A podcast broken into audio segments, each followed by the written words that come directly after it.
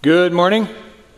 My name is Tim Porter, one of the pastors here for Faith Community, and thank you so much for being in the room with us this morning on this glorious spring summer like day and weekend online. Thank you so much for joining us as well. Uh, hi to Kurt and uh, Kurt and Gail in Cross Lake, Minnesota. Thanks for joining in with us this morning and everyone else. And if this is one of your first times here, thank you for being with us and investing your morning uh, with us. It's our hope and prayer that as we gather together, uh, we will experience inspiration by God's Spirit to follow after Jesus because of his greatness and his goodness for us. Before I start our teaching time, I would like to pray uh, and ask you to pray with me. Uh, nothing bad. Uh, Pastor Larry Ziman is over in Uganda right now, and he is finishing up some training of pastors that we began four years ago. We began a, a, a commitment four years ago with some church pastors who have been under resourced, and um, a team of churches Faith Community Hudson, New Richmond, Somerset, uh, the Bridge in Somerset, uh, Village Church in Baldwin, and the River Church in River Falls. We all pooled a bunch of resources together, and uh, you have helped a, a, lot of pastors from Faith Community in these churches go over to Uganda and help train pastors. And so that commitment is ending with this session. And I want to pray for Larry for a safe trip and then also um, for those pastors to uh, be able to uh, grow and shepherd and evangelize uh, well in, in their context. So, would you close your eyes as I pray? Father, thank you so much for your goodness and your grace and your kindness and your steadfast, persistent love. Would you please uh, be with our brothers and sisters in Uganda right now. Would you please be with these pastors who have um, experienced and received this training? And would you help them to share Jesus with many, many, many more people and be able to shepherd people who follow Jesus in powerful, humble, competent, confident ways? Thank you for the sacrifice of Larry and uh, Mike Evans and others who have gone with to Uganda over the years and even putting their own health at risk at times just traveling during this pandemic. And you have shown yourself faithful. God, would you please, would you please grant Larry and Mike a safe trip home? Grant that um, as they investigate other possible um, ways in which we can be involved with pastors and church planting in Africa. Would you give wisdom? And God, again, I just want to testify before this group of people of your kindness and your generosity through your churches um, so that we were able to make this commitment and fulfill this commitment uh, because of the generosity of your people. Thank you, God. Keep us humble and generous and self sacrificing for the sake of the nations. In Jesus' name. Amen. All right, well, we are in a series we're calling The Stories We Tell, and we're highlighting some of the stories that we tell one, ourselves in our own hearts and tell one another stories that seem very plausible and seem to make a lot of sense, but actually lead us away from the ways that God has called us to live and Jesus has saved us to live and can lead us into actually bondage and to the prison, in this case today, the prison of bitterness. One of the stories we tell ourselves when someone else, when someone who is, is asking us forgiveness for something that they've done is either really big or has done it multiple, multiple, multiple times to us is, I can't forgive. This sin is too big. This hurt is too big, or this has happened way too many times. I cannot forgive. And that kind of story that we tell our own heart so that we justify in somebody else's heart leads to bitterness. When Jesus has come actually to give us the freedom of forgiveness and to live a lifestyle in our relationships of forgiveness. There's not a middle ground here. When we are refusing to grant forgiveness because of the stories we tell ourselves, we are at that very moment sowing seeds of bitterness. And bitterness will eventually result in some of these kinds of symptoms withdrawal from relationships, sometimes unexplained outbursts of anger, biting sarcasm. Remember, sarcasm is not a spiritual gift. Suspicion and distrust, depression, hypersensitivity. One person has said that poison, bitterness is the poison that we drink, hoping to kill our enemy. And it results. It results in being in prison of bitterness. But Jesus tells us a different story. A story where mercy is highlighted and that mercy can compel us to forgive as we have been forgiven. And so we're going to learn Jesus' story here today. It's about this granting mercy when we have experienced so much mercy. So we're going to be reading from Matthew 18, verses 21 through 35. It's found on page 823 in the Bibles in front of you, unless it's one of those four or five Bibles that are floating around. And it has a little bit different page numbers. And if you find one of those, let me know. Bring it up to me or Pastor Tim Prince next week. Bring it up to us so that we can um, use it more wisely than having it in here with confusing page numbers. So Matthew 18, 21 through 35 um, a, an asterisk on this sermon and before we read from this gospel. An asterisk or a caveat, an important, an important one. The, the topic today about granting forgiveness is very important and it keeps us out of bitterness. And I'm also aware that when there have been instances of trauma, or there have been instances of abuse in various kinds. Those are unique circumstances that aren't outside of the realm of forgiveness as a way of healing. One of the reasons why we're in Uganda right now is because of a ministry now organization called Tutapona, where they were going along and helping people who had been significantly traumatized and abused in Uganda. And one of the ways of experiencing emotional healing was through learning how to forgive those who had injured them so deeply. So it's not, it's not an excuse to not pursue forgiveness, but those are unique circumstances. They need to be handled very carefully. Sometimes law enforcement needs to be brought in. And so I want to just encourage you that if you are experiencing some of those things, you call the police. And you can call in and get biblical counseling, and we can talk through what does that look like to pursue healing through forgiveness. The other thing that this presumes as well, this the story that we tell ourselves and Jesus' counter story is it presumes that we're being asked to grant forgiveness from someone and there are situations where we are not being asked to grant forgiveness from someone, and those are unique as well. We still have to do the heart work that Jesus talks about here to be able to place to be able to forgive, but it's, it's impossible to forgive somebody who's not asking for forgiveness. And we want to, I just want to put those out there so that we hear as strongly as we can and powerfully we can what Jesus is talking about and the topic that he's talking about but I also know that these are interrelated. So, we begin Jesus or with Peter, verse 21. Then Peter came up and said to him, Lord, how often will my brother sin against me and I forgive him?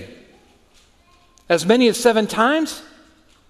And Jesus said to him, I do not say to you seven times, but 77 times. And then Jesus tells the story. Therefore, the kingdom of heaven may be compared to a king who wished to settle accounts with his servants. When he began to settle, one was brought to him who owed him 10,000 talents. And since he could not pay, his master ordered him to be sold with his wife and children and all that he had and payment to be made. So the servant fell on his knees, imploring him, Have patience with me, and I will pay you everything. And out of pity for him, the master of that servant released him and forgave him the debt. But when that same servant went out, he found one of his fellow servants who owed him 100 denarii. And seizing him, began to choke him, saying, Pay what you owe. So his fellow servant fell down and pleaded with him, Have patience with me, and I will pay you. He refused. And he went and put him in prison until he should pay the debt. And when his fellow servants saw what had taken place, they were greatly distressed, and they went and reported to their master all that had taken place. And his master summoned him and said to him, You wicked servant. I forgave you all that debt because you pleaded with me. And should not you have had mercy on your fellow servant as I had mercy on you? And in anger, his master delivered him to the jailers until he should pay all his debt. So also my heavenly Father will do to every one of you if you do not forgive your brother from your heart. This is the word of the Lord. Thanks be to God. Now, Jesus is, this, this shows up in a context where Jesus is teaching his followers how to handle how to handle it when we're sinning against one another as followers of Jesus. You know, following Jesus, beginning to be a follower of Jesus, doesn't mean that we'll never sin against one another again. And so Jesus is presupposing and knows that his followers are going to sin against one another, and so he gives some ways to handle that. We'll look at that in just a second. But then Peter asks this question, and it's a beautiful question. I'm so glad that Peter asked this question because it's a question that we ask at times. I know I have. This person has sinned against me multiple times. Do I still need to forgive them? And so, G- so Peter asks Jesus this question Lord, how often will my brother sin against me and I forgive him? As many as seven times. Now, Peter is believing that he's being generous here.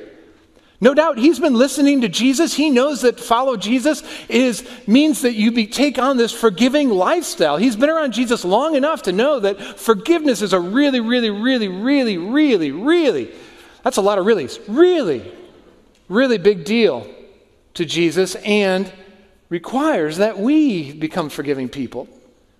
And so Peter asks, Seven times? Seven times, Jesus? But we need to remember that there's a story going on in Peter's heart, if we can put it this way. And the story goes something like this, and this is why Jesus tells a different story. There's a limit to the amount of times I need to forgive somebody. That's the story. It's either too often, eight times, or it's too big. And Jesus tells a story that shows no, there's no limit to the forgiveness that you can offer to someone who sinned against you. There's no limit. Don't put a limit on forgiveness. So Jesus tells the story. And I want to begin to look at the story by seeing where Jesus ends. Because what Jesus is trying to do is show us the life that he came to give us, to uh, save us to, to save us to. It's a life where we are inspired and compelled by good news and the receiving of grace and mercy from Jesus. And he's trying to save us from bitterness because bitterness is not just something that we experience in this life, bitterness can be something that can extend into the life to come. When we are hurt, how we handle that hurt has eternal consequences. So Jesus says in 32 Then his master summoned him, that is the wicked servant the unforgiving servant. And he said to him, You wicked servant, I forgave you all that debt because you pleaded with me. And should, you, should not you have had mercy on your fellow servant, as I had mercy on you? And in anger, his master delivered him to the jailers until he should pay all of his debt. So, my Heavenly Father, near, hear, hear the comparison. This is, this is hard, but Jesus takes this so seriously. So, also, my Heavenly Father will do to every one of you, He's talking to His followers, will do to every one of you if you do not forgive your brother from your heart. There's no limit to the amount of times that we might be able to forgive somebody. That's what Jesus is trying to get at because He's trying to save us out of bitterness. And as we see here, when, when Jesus talks about the prison that you're thrown into, this is a, a term, it's a metaphor for talking about eternal destiny. Bitterness can lead to hell. Notice that Jesus calls this servant who refuses to forgive when he has experienced mercy wicked. I don't know what your definition of wicked is. Maybe it's all kinds of things. But do you have in there the wickedness of not extending mercy? When you've received so much mercy. Because that's part of Jesus' definition. Now, maybe you're thinking right now, sort of like what I was thinking too, as I have wrestled with this passage. Wait a second. We keep talking about over and over and over again that, you know, you give your life to Jesus and we are saved not because of what we do or what we haven't done or what's been done to us. We are saved because of Jesus. What's going on with this passage where Jesus is saying, look, it seems like all he's saying is that if you become a forgiving person, then you will be in heaven. Or if you become an unforgiving person, you'll be in hell. Or maybe Jesus is saying something like this, like because this guy, he experienced mercy and then he was thrown into prison. Maybe Jesus is saying you can lose your salvation. You can start out really well and you can be saved, and then eventually you do something and then you can lose your salvation. I don't think Jesus is saying either of those because it contradicts what he teaches in other places. Jesus is saying something, I think, different, though, that's still really important for us to hear and really dire. And that is that forgiveness received should transfer should transform us into forgiving people. And that if we don't have the fruit of forgiveness in our lives, that might mean we haven't really forgive, received forgiveness from God, even though we sing about it all the time. Mercy, Jesus says, mercy experienced and received should lead to the fruit of extending mercy. You and I don't look at a tree and look at the fruit on the tree and say, oh, the fruit on the tree makes that tree live. No. The fruit is there because the tree is alive. And that's what Jesus is talking about here. Forgiveness doesn't make you alive. Forgiving, forgiving other people doesn't make you alive and make you bound for heaven. But forgiving shows that you're bound for heaven because you've been transformed by God's mercy. See, it's a danger, and Jesus knows it's a danger, so he's talking to his early, his first followers. It's a danger for us who are still following Jesus to start to, if we're devoted to community, like one of our values is as a church, we're devoted to community. We, we live with one another long enough, and we're going to sin against one another, and the temptation is to turn that into bitterness and not forgive. And Jesus is saying, look, bitterness will ruin you. Jesus is a master storyteller, and so even in this passage in verse 28, Jesus is showing what bitterness looks like. Notice the man, the, the, the, the forgiven servant, goes to somebody else who owes him a debt, and before he can even plead or anything like that, he just starts choking him. Give me what you owe. And then hearing the very words that he said to his master I beg you, I will pay you. Be patient with me.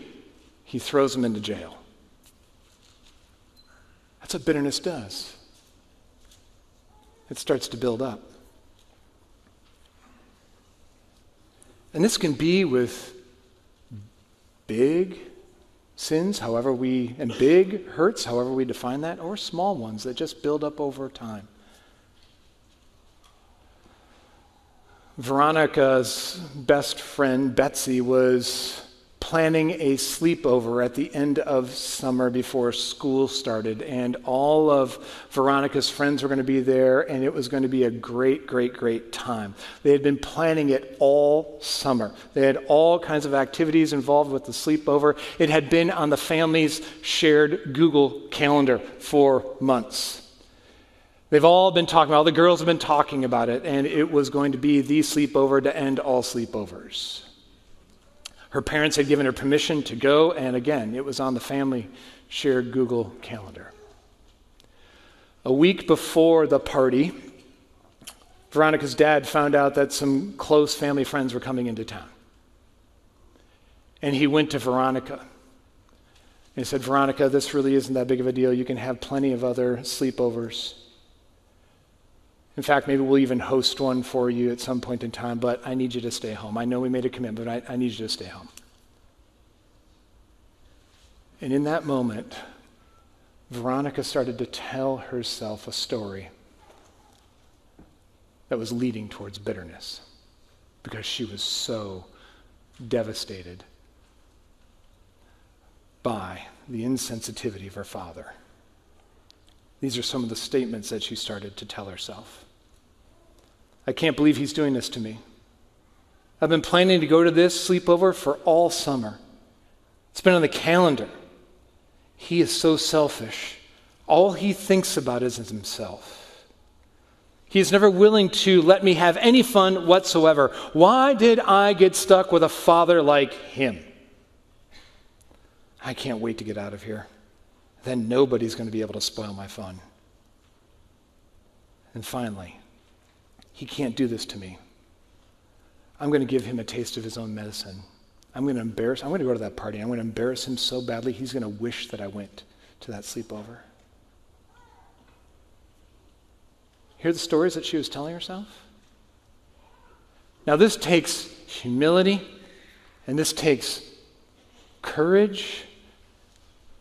But a way out of that bitterness is what Jesus talks about. We don't, we're not reading it this morning, but what Jesus talks about at the beginning of this section, which is when you have a fault against somebody, you go and show them their fault.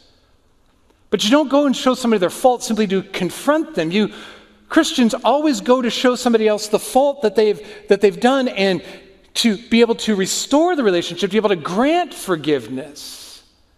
So Veronica could have done something like this instead of planning to embarrass her father. Dad, you have authority over me. So I can I, I'll, I will stay home if you really, really want me to stay home. But, Dad, I really feel like this is insensitive, and you're not understanding how important this was to me. Would you please reconsider?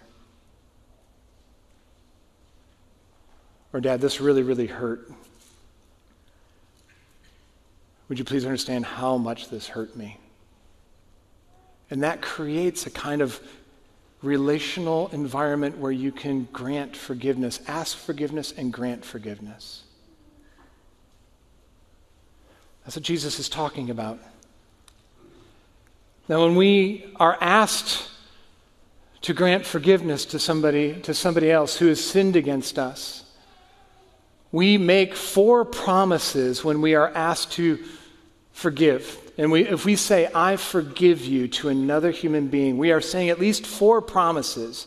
I'll come back to why this matters in just a little bit. We are saying four promises. And I get these from a man named Ken Sande. And you can write them down or take pictures as they go on the screen. We make four promises when I say, I forgive you. You tell somebody else when they say, Will you please forgive me and I forgive you? You say, I will not dwell on this in- incident. I won't dwell on it. I'm not going to replay it over and over and over and over again in my mind. You tell somebody, you tell this person, you promise them, I'm not going to bring up this incident again and use it against you. I will not bring it up and use it against you. I will not talk to others about this incident, is promise number three. And lastly, I will not let this incident stand between us or hinder our personal relationship. I'm not going to withdraw. I'm going to let this instance stand between us or hinder our personal relationship. Now, Veronica's way is one way to go. That's a way of bitterness. I know as one who stored up bitterness in my relationship for my father. I remember the first time my dad asked me for forgiveness. I was in my early 20s, and I had no idea how much bitterness was stored up. I Just want to, if you're in your 20s and your relationship with your parents is strained, it might not just be because of the hurt that they've caused you, it might also be the way that you've handled the hurt. But there's another way to handle forgiveness or handle hurt. The story of Gordon and Emma. Gordon and Emma met at church, a church function, and she was a beautiful and admirable young woman, and he, Gordon, was a fairly new pastor. Their wedding day seemed to be the launch of a godly couple into the promise of fruitful ministry and decades of joy ahead. But just a few days into their honeymoon, Gordon made it really clear that he did not love Emma. He married her, quite frankly, simply because he was going to have more opportunities as a married pastor than a single one. For 40 years, through the birth of six children, all while functioning as a pastor, Gordon made no meaningful attempt to kindle any kind of love for his wife. Eventually, he freely admitted to her of an adulterous relationship that began after the birth of their fourth child. But Gordon insisted that they needed to remain married because it was important for his career. Marriage for Emma became the life of secret shame. She was eventually relegated to sharing a room with her two daughters while her husband stayed in a separate room and their four sons in another one. Gordon's disregard for Emma permeated almost every aspect of their marriage. And while she continued to live under the same roof, though, she never experienced, she never experienced any kind of life, any kind of life under his care. What was the relationship that seemed normal on the outside was very confusing and hard on the inside. And the kids even grew up realizing that something was fundamentally wrong with their relationship but couldn't put their finger on it amazing, Emma sought to love and care for Gordon through this whole time.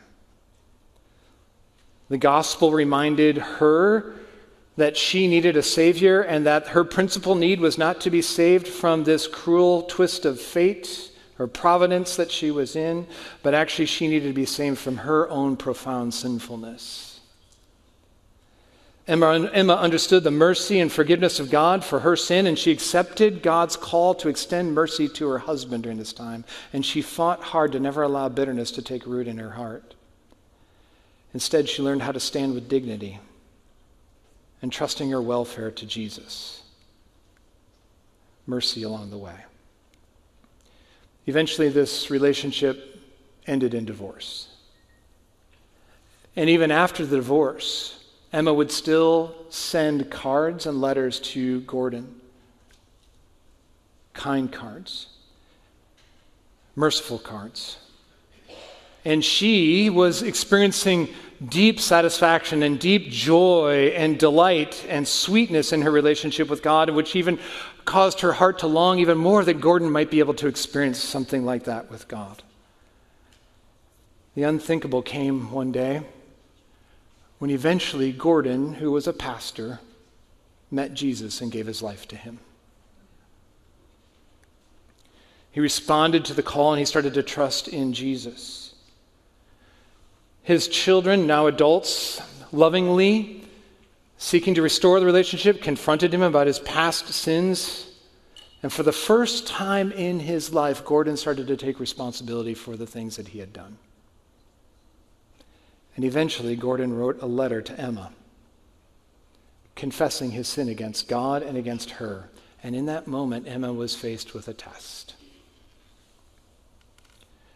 Some of the stories in her heart this can't be so easy. What if is this letting him off the hook for all this pain if I forgive him? You know, those are some of the stories that were she was telling. But this is how she responded. She wrote Gordon back. It's with mixed emotions that I read your letter, Gordon. I'm so sad. As I was reminded of many difficult years, but I'm also glad at the same time for the work of the Spirit of God in your life. I'm glad to hear you share your failures so frankly and clearly and to ask for my forgiveness. And I'm glad to hear you share these same failures and ask for your forgiveness from our children as well. Gordon, I forgive you. I forgive you for not loving me as Christ loved the church and for your disregard of our marriage vows. And though I am saddened deeply by many, many marriage memories, I've released those to the Lord. I've sought to guard my heart against the ravages of bitterness. I rejoice in the mercy of God that in spite of our failed marriage, our children know the Lord. And, Gordon, God uses confession and forgiveness to bring healing. And I'm trusting God that that will be true for the both of us. Been a pastor at Faith Community for 21 years this month, and I have seen bitterness take root and destroy relationships. I think one of the one of the things other than just the loss of life in this pandemic, one of the things that's grieved me most in this time is seeing friendships that were once close torn apart because of bitterness, hurt, and suspicion. But I've also seen stories like Emma, Emma and Gordon, where wrongs have been forgiven and relationships restored. Jesus has come to give us the ability to love and to extend mercy like Emma did to Gordon. So I'm ask you, is that a beautiful story to you? Because that's the kind of story Jesus can tell through you and me. How? Thankfully, Jesus, Jesus doesn't just say, hey, stop being bitter and start forgiving. He doesn't take the Bob Newhart approach. In his story, Jesus gives some glimpses of what we can do with our hearts and with God to help us to live that kind of story like Emma lived. And the first way Jesus does that is with a key word in this story of the servants and the master. And the key word is compassion. Or in our translation, verse 27, it's out of pity. Out of pity for him, out of pity for him, the master of that servant released him and forgave him the debt. Notice there is no pity with the unmerciful servant. And pity here is a very important word because pity is not just simply like you feel sorry for somebody. Pity or compassion is that you put, your you put yourself in the other person's place. Your heart goes out to that person. That's what compassion is. And what's amazing is that one of the chief emotions that are used, or words that it's used to describe the emotional life of Jesus, is compassion. His heart goes out to you and me in our sin and in our suffering. The king had compassion. And the king had compassion, which, which is uh, one thing that's astounding about this is that the debt that this servant had racked up talks about 10,000 talents, and, 10, and talents is a way of measurement and, uh, and, and money in the first century. You've got talents and denarii. A denarii was like a day wage. Talents was a way of measuring gold, and best estimates from scholars is that the amount of money that this servant owed this king would be equivalent today to $12 billion. There's no way he could pay it off. And this king, out of compassion, forgave an infinite debt. That's the good news of the gospel. You and I have been forgiven an infinite debt that we could never pay back. There's no way. Why? Because the king's heart goes out to him. And just as the king's heart goes out to that first servant, Jesus is showing us what it looks like to forgive, where our hearts need to go when we're starting to tell stories in our own hearts for why we shouldn't forgive. We need to start identifying with the person who sinned against us. A long time ago, when our boys were much younger than they are right now, I used to take them to Valley Fair on Labor Day weekend. We got free corn on the cob, and there was hardly anybody there because everybody was at the state fair. It was great. We got on rides all over the place. And for the first time ever, I actually went to a, uh, an artist, one of those uh, caricature artists, you know, caricature, caricature, tomato, tomato. But, and the whole point of a caricature artist is that they take your flaws and then they accentuate them. So if you have big ears, you get bigger ears. You have big eyes, you get even bigger eyes. I have a gap between my front two teeth.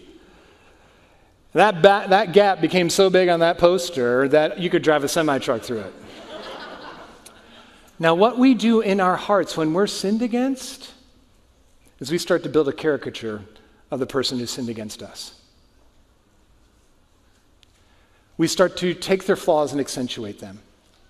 We don't know how to identify anymore. We say, well, they lied to me. They lied to me because they're just a liar. They gossiped about me. Just somebody, they're a gossip. And then somebody comes back to you and say, yeah, but, but didn't you gossip about this person? Like, yeah, yeah, but that was complicated.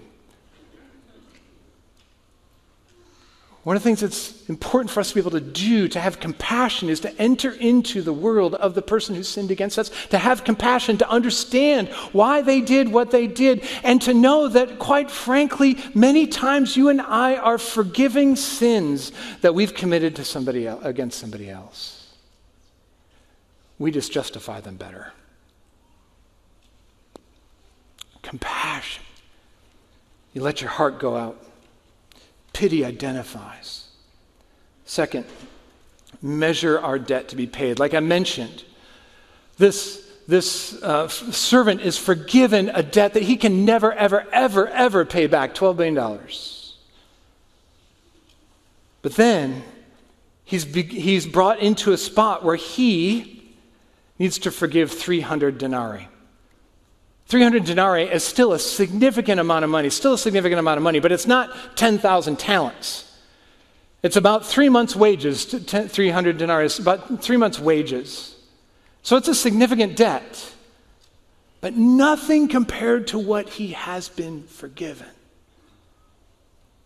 And one of the things that Jesus is teaching us here is that when you and I are being given the opportunity to forgive someone who sinned against us, even if it is the 10,000th time that you're forgiving somebody, it's still nothing compared to what we've been forgiven. Last week we closed our service with the song, The Mercy of Jesus, and we were singing, Oh, the mercy of Jesus. It covers, covers us worst ones. It covers me.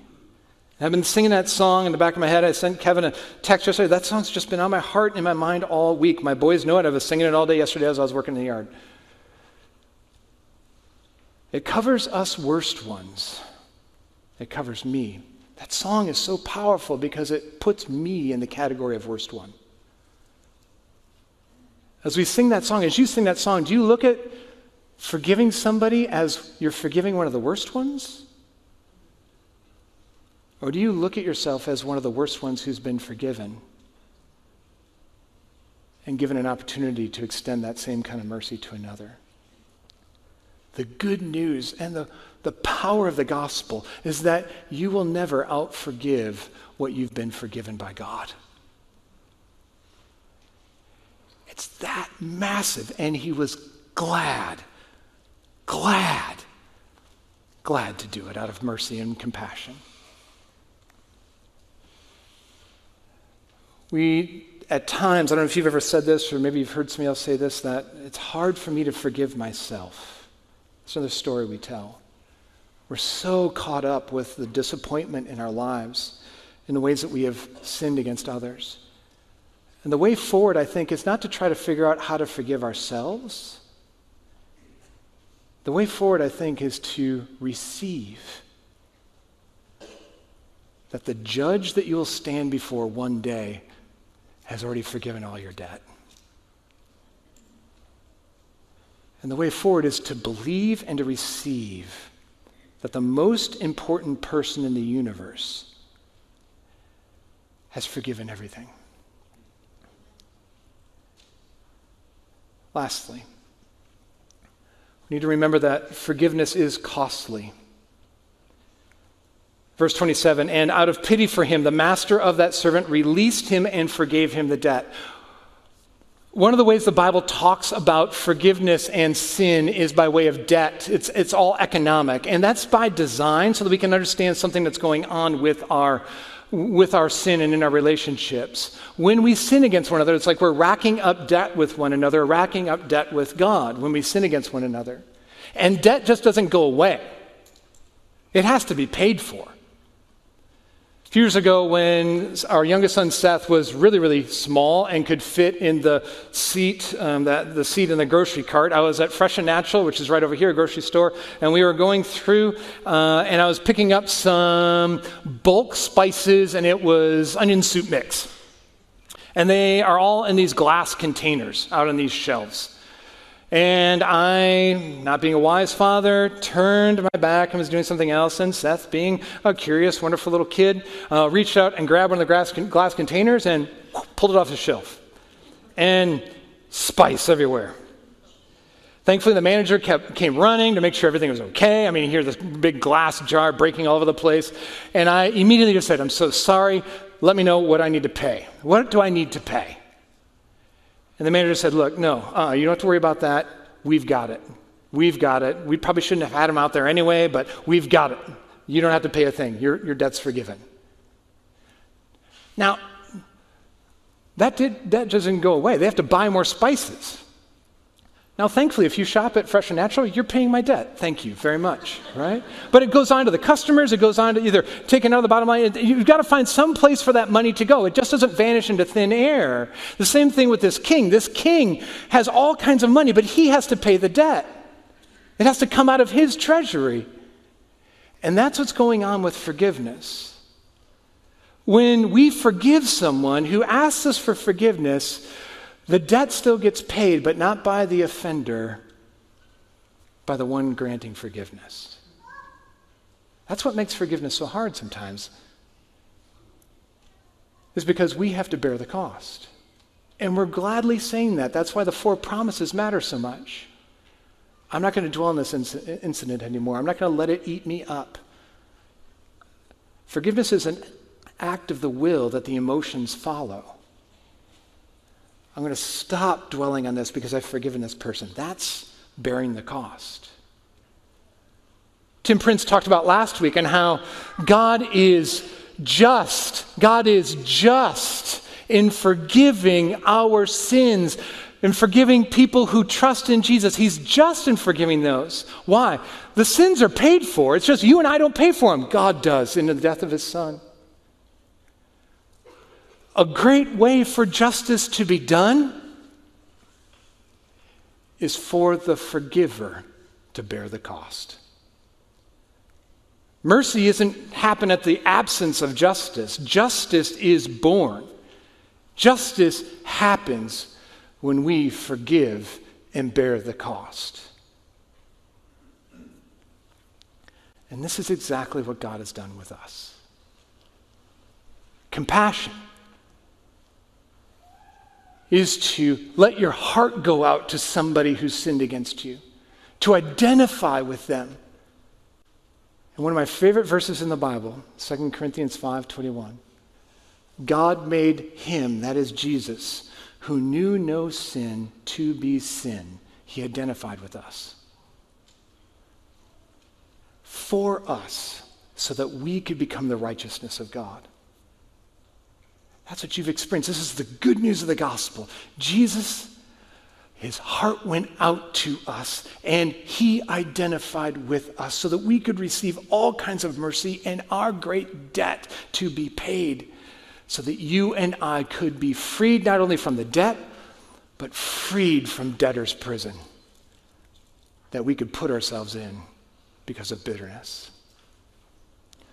We're going to celebrate communion here this morning, and as we do that, we're reminded with this piece of bread, this cracker, and this juice that we drink that this is Jesus' body and blood. He has saved us from an infinite debt by his life and paying the penalty that we owe so that we could live in freedom. And what I want to ask you to do during this time is one, to invite the Spirit of God to invite the Spirit of God to um, remind you of God's mercy in Jesus as we take this, but then also, I want to ask you to invite the Holy Spirit to also show you is there anybody where you are resisting forgiving?